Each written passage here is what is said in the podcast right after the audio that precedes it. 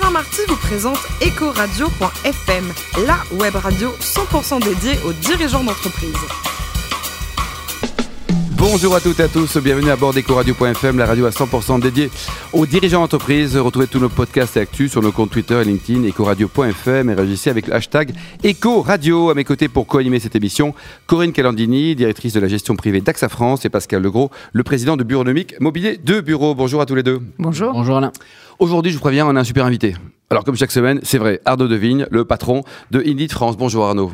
Bonjour. Alors, vous êtes né en 73, diplômé de Dauphine, Sciences Po, MBA au Canada. Et c'est au Canada que vous avez découvert le tout début d'Internet. Racontez-nous, Arnaud. Exactement, c'était euh, en 94. Hein. alors, les plus anciens s'en souviennent. Alors, l'Internet existait déjà, mais sous une forme assez préhistorique, on va dire, avec des vieux protocoles. C'était pas le web euh, tel qu'on le connaît aujourd'hui. C'était encore moins l'Internet mobile. Donc, c'était, euh, voilà, on n'était pas très loin quand même des, des, des écrans, vous savez, noirs et verts. Hein. Voilà, donc c'était le début, le début de l'Internet. Et le Canada, c'est sympa le Canada Canada, très sympa. Les Canadiennes, les Canadiennes sont sympas aussi Très bien, très bien aussi. Mais Pascal Gros, ça intéresse beaucoup le ski, les Canadiennes. Alors ensuite, 10 ans dans le conseil, notamment chez Andersen Consulting, un souvenir du côté de Nice de Sophie Antipolis avec la, création d'un centre d'innovation? Absolument, absolument. On était dans une, une période où on imaginait le, futur. Alors le futur, vu euh, des années 90, c'était assez amusant puisque à l'époque, chez Andersen, on, imaginait créer des centres expérientiels pour les clients. On allait les, inviter et les plonger dans des univers de, réalité virtuelle, où ils allaient euh, se projeter dans les, leur parcours, les parcours de leurs clients euh, futurs, etc. Et donc, on avait imaginé tout un espace qui s'appelait l'Innovation Center, donc à Sofia, où on aurait pu euh, inviter nos clients. Alors, il a, autant vous dire qu'il a, cet espace n'a jamais vu le jour, ah parce qu'il y a eu une petite crise en 2000 quand même, qui a, qui a un peu freiné les, ardeurs des acteurs. D'ailleurs, c'est en 2000 vous, vous avez créé une boîte avec quatre copains cinq associés, et puis ça vous crée au mauvais moment, on va dire. Ah, c'était un petit, peu, un petit peu à contre-pied, on va dire. Donc on a créé un cabinet de conseil, en effet, qui était spécialisé sur les, relations euh, clients sur Internet, euh, qui a bien fonctionné jusqu'à ce que les, on va dire, les financements euh, euh se, se fassent un petit peu rares. Voilà, exactement. Donc c'était le bon moment pour partir faire d'autres choses. Ben voilà, une année sabbatique, d'où votre temps aller. Donc vous allez partir, alors, l'île hein. de Pâques, la Cordillère des Andes, épreuve de plongée en Thaïlande. C'était génial pendant un an, non? Ah, c'était super. J'ai passé un an à faire tout, bah, tout ce que j'avais pas eu le temps de faire quand j'étais étudiant. J'ai un peu trop travaillé hein, quand j'étais étudiant, donc j'ai un peu cumulé euh, les, formations. Et du coup, j'ai pris mon année, euh, mon année de rupture que font les Anglo-Saxons généralement, euh, souvent à la fin de leurs études. Moi, voilà, j'ai eu quelques expériences professionnelles et j'ai pris mon année. Vous l'avez fait, Corinne, vous ça de, pendant un an de tout mais, Non, mais là, on vous, vous y pensez ou pas oui, pour, pour 2018. Et vous, Pascal? Je coupe souvent. Moi. Ouais, il faut couper. pas pendant un an quand même. Non, non, non, pas autant.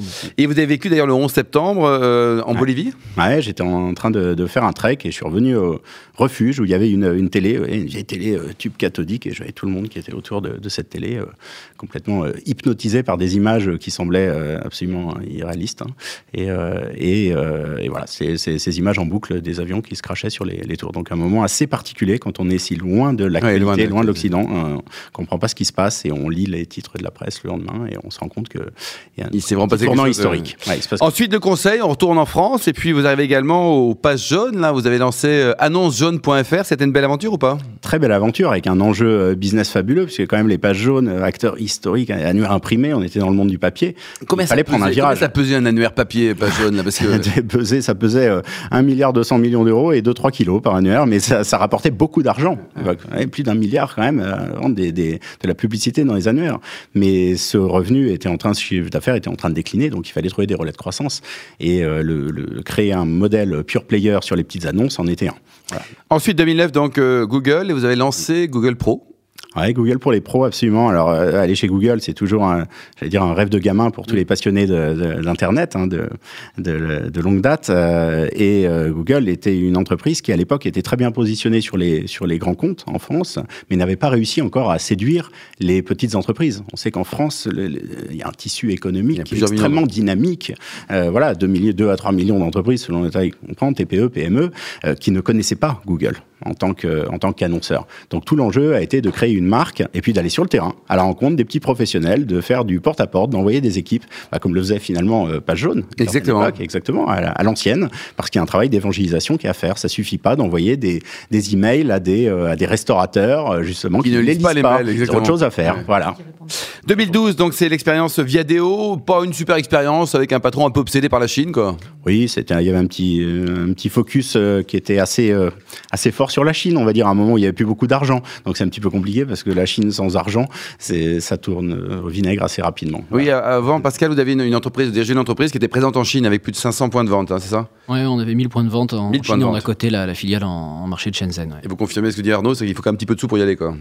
Il est un bon partenaire. Un Un bon partenaire local, c'est ça, y aller tout seul, c'est Depuis euh, 2016, Arnaud, donc ça y est, c'est Indeed pour la France. Euh, la boîte a été créée en 2004, ça appartient à qui?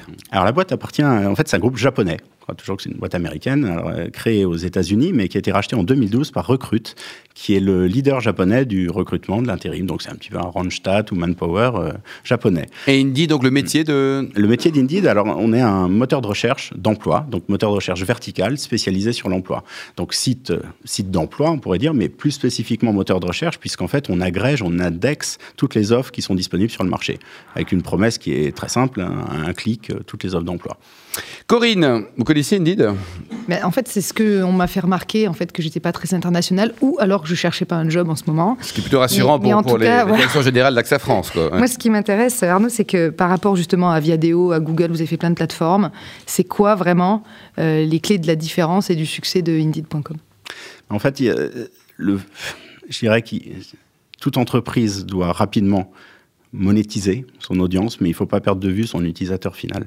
Donc les entreprises qui finalement ont, ont réussi euh, sont des entreprises qui ont toujours une vision très très long terme et un respect de l'utilisateur final.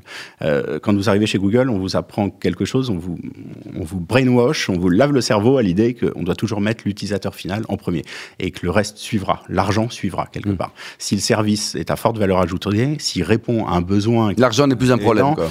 L'argent viendra, Ouais. en fait. Quand on a un bon produit et qu'on respecte son utilisateur, voilà. Et Indeed a fait exactement ça, puisqu'en fait, ils se sont lancés en 2004. Euh, Les fondateurs ont eu cette, cette vision que le- le- la personne en recherche d'emploi souhaitait avoir accès à toutes les offres très rapidement, sans aller sur 50 plateformes différentes. Voilà exactement euh, ce qu'on fait aujourd'hui quand on recherche un billet d'avion. On va pas aller sur les sites de, sur- de 50 compagnies aériennes différentes. Il nous faut un moteur qui donne accès à toutes les offres. Ben, C'était ça finalement à l'époque. Et depuis, finalement, depuis 14 ans, les, les ingénieurs euh, d'Indeed travaillent à améliorer sans cesse l'algorithme, l'expérience utilisateur pour apporter des offres d'emploi toujours plus pertinentes et accessibles en, en un clic. Donc quand on perd pas ça de vue, généralement, ça fonctionne Fonctionne. et on trouve les solutions. Il y a toujours des très bons conseils pour vous expliquer comment monétiser cette, euh, cette valeur ajoutée en fait.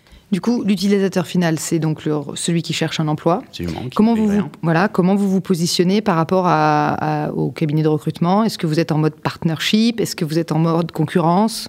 On Comment est ça partenaire. On est partenaire. Clairement, euh, notre rôle finalement, c'est de leur apporter des candidats qualifiés, les candidats les plus pertinents, euh, pour qu'eux derrière se concentrent sur la partie du, du processus sur laquelle ils ont vraiment une valeur ajoutée. Donc la relation interpersonnelle avec les candidats, la capacité à filtrer, à identifier le bon candidat parmi les dizaines de CV qu'on va leur envoyer. Donc on- les, les cabinets de recrutement sont nos partenaires et nos clients.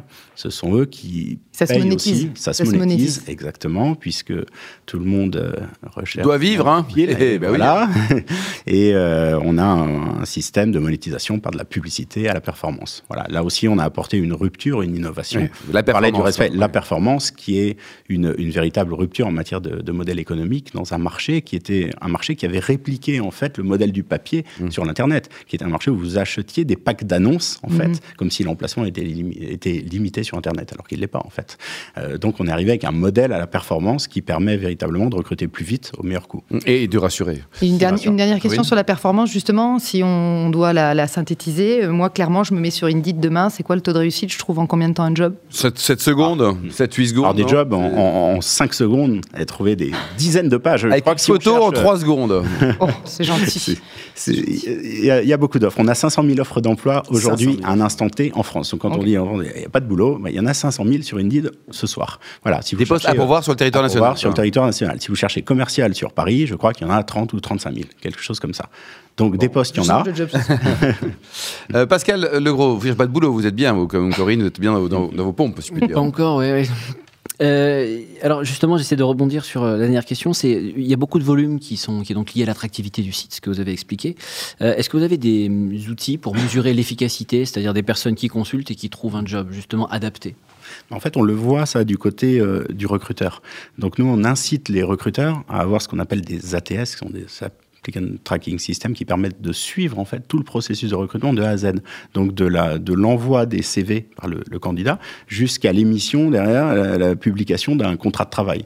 Donc on est capable de suivre en fait la, la performance du point de vue du, euh, du recruteur. Et ensuite côté candidat, bah, finalement, quand ça fonctionne, les internautes euh, reviennent pour leur Ouais. prochain job. Et c'est ce qui explique qu'aujourd'hui, on a euh, plus de 500 6 millions euh, de alors 500 000 offres et 6 millions de visiteurs uniques en France chaque mois et 200 millions dans le monde, en fait. Quelle, euh, quelle crédibilité finalement, enfin quelle valeur ajoutée euh, les, les, les demandeurs d'emploi finalement trouvent-ils à, à Indeed? Euh, Pour eux, c'est quoi les, points forts hein, ou les points différenciants par rapport évidemment à une offre qui est pléthorique, Ouais, comme les chasseurs, comme les moteurs de recherche annexes Alors, on se rend compte que le, finalement, le chercheur d'emploi a de plus en plus un comportement de consommateur. Il est volatile, il n'est pas fidèle aux, aux marques, aux, employeurs, en l'occurrence. Il est très opportuniste. C'est-à-dire que quelqu'un qui a trouvé un nouveau job va être très souvent encore en veille.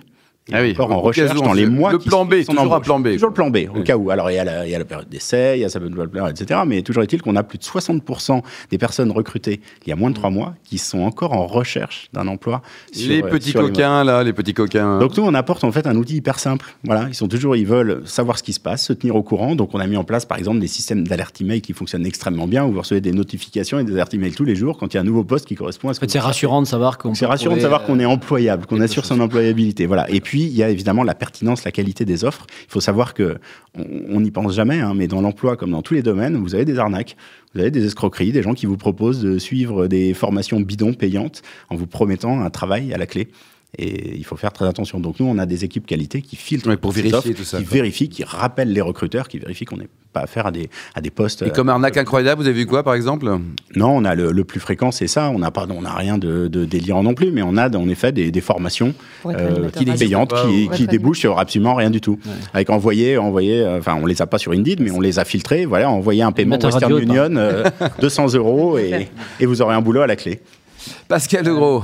Alors justement, les, les enjeux de demain, euh, comment est-ce que vous les voyez? Parce que vous parlez d'un projet à long terme. Est-ce que c'est euh, l'hyper-personnalisation? Est-ce que c'est justement la capacité à personnaliser euh, une offre ou des offres par euh, euh, demandeur d'emploi?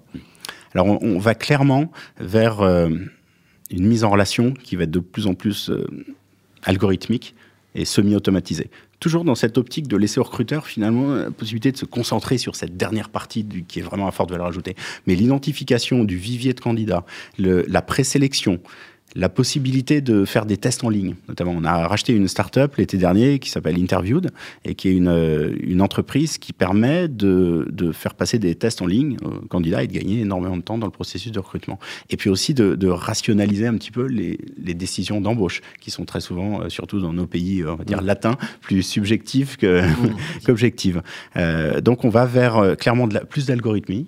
Euh, on va aussi vers euh, la reconnaissance d'un rapport au travail qui est complètement, euh, qui va être réinventé dans les années à venir. Aujourd'hui, un travail, c'est quoi? C'est un contrat de travail unique. Je travaille pour un seul employeur. Euh, je suis, je suis salarié. Demain, c'est, on aura de plus en plus de slasheurs, Mm. d'indépendants et slasheurs qui cumulent plusieurs activités, comme le font beaucoup d'indépendants aujourd'hui d'ailleurs, hein, qui ne vivent pas que d'une seule, d'une seule activité, mais qui, qui travaillent avec plusieurs partenaires. Donc demain, on va prendre en compte ces nouvelles formes de, de rapport au travail, qui sont des formes beaucoup plus protéiformes, beaucoup plus euh, complexes, et qu'on va refléter euh, sur la plateforme Indeed. Donc on ne sera pas uniquement euh, un, un site euh, qui permet de trouver un Une job. plateforme de mise en relation sur les plateforme de mise en relation beaucoup plus large, avec davantage de technologies. métiers, ouais. Absolument. Sur- Et puis les nouveaux métiers, évidemment, qui n'existent pas aujourd'hui. Ouais, On ne connaît pas, qui sont. euh, voilà, il y a une étude assez intéressante qui montre que 95, 85% Les métiers. des, des métiers, des emplois qui seront occupés en 2030 n'existent pas. Aujourd'hui, 2030. 85% 2030, c'est Demain hein, demain.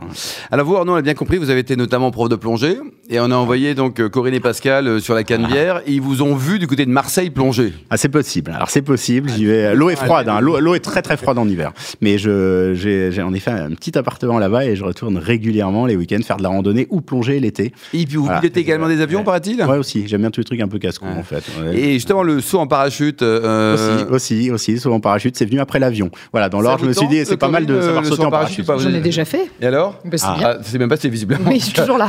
c'est plutôt bon signe. quoi. Non, je, je suis plutôt hélicoptère, moi. Hélicoptère. Quoi. Et alors pour Ouais, terminer, euh, vous appelez Devin, euh, côté vin, c'est facile. Hein. Vous aimez le vin De- déjà Devine, évidemment. euh, voilà. Alors, Devine, Arnaud. Vous êtes- bah, je suis amateur de vin, évidemment. Et qu'est-ce que vous avez comme Voilà. région favorite Je suis euh, eh ben, en vieillissant, je suis de plus en plus euh, Bourgogne. Je crois que c'est un truc de vieux, ça. hein. Ah non. Voilà, mais c'est magnifique. Vraiment le CV de. Et Bourgogne blanc, voilà, de plus en plus. Alors c'est vrai, voilà, Meursault, Puligny, Montrachet, tout ça, c'est des noms qui voilà. Avant ou après la plongée Plutôt, euh, plutôt avant, bien sûr, c'est plus marrant. Merci beaucoup Arnaud Devine, je rappelle que le, le patron de Indeed France. Merci également à Corinne Calandini, directrice France d'AXA Gestion Privée, et Pascal Legros, le président de Bureaunomique Mobilier de Bureau. On se donne rendez-vous mardi à 14h pour une nouvelle édition. Ecoradio.fm vous a été présenté par Alain Marty.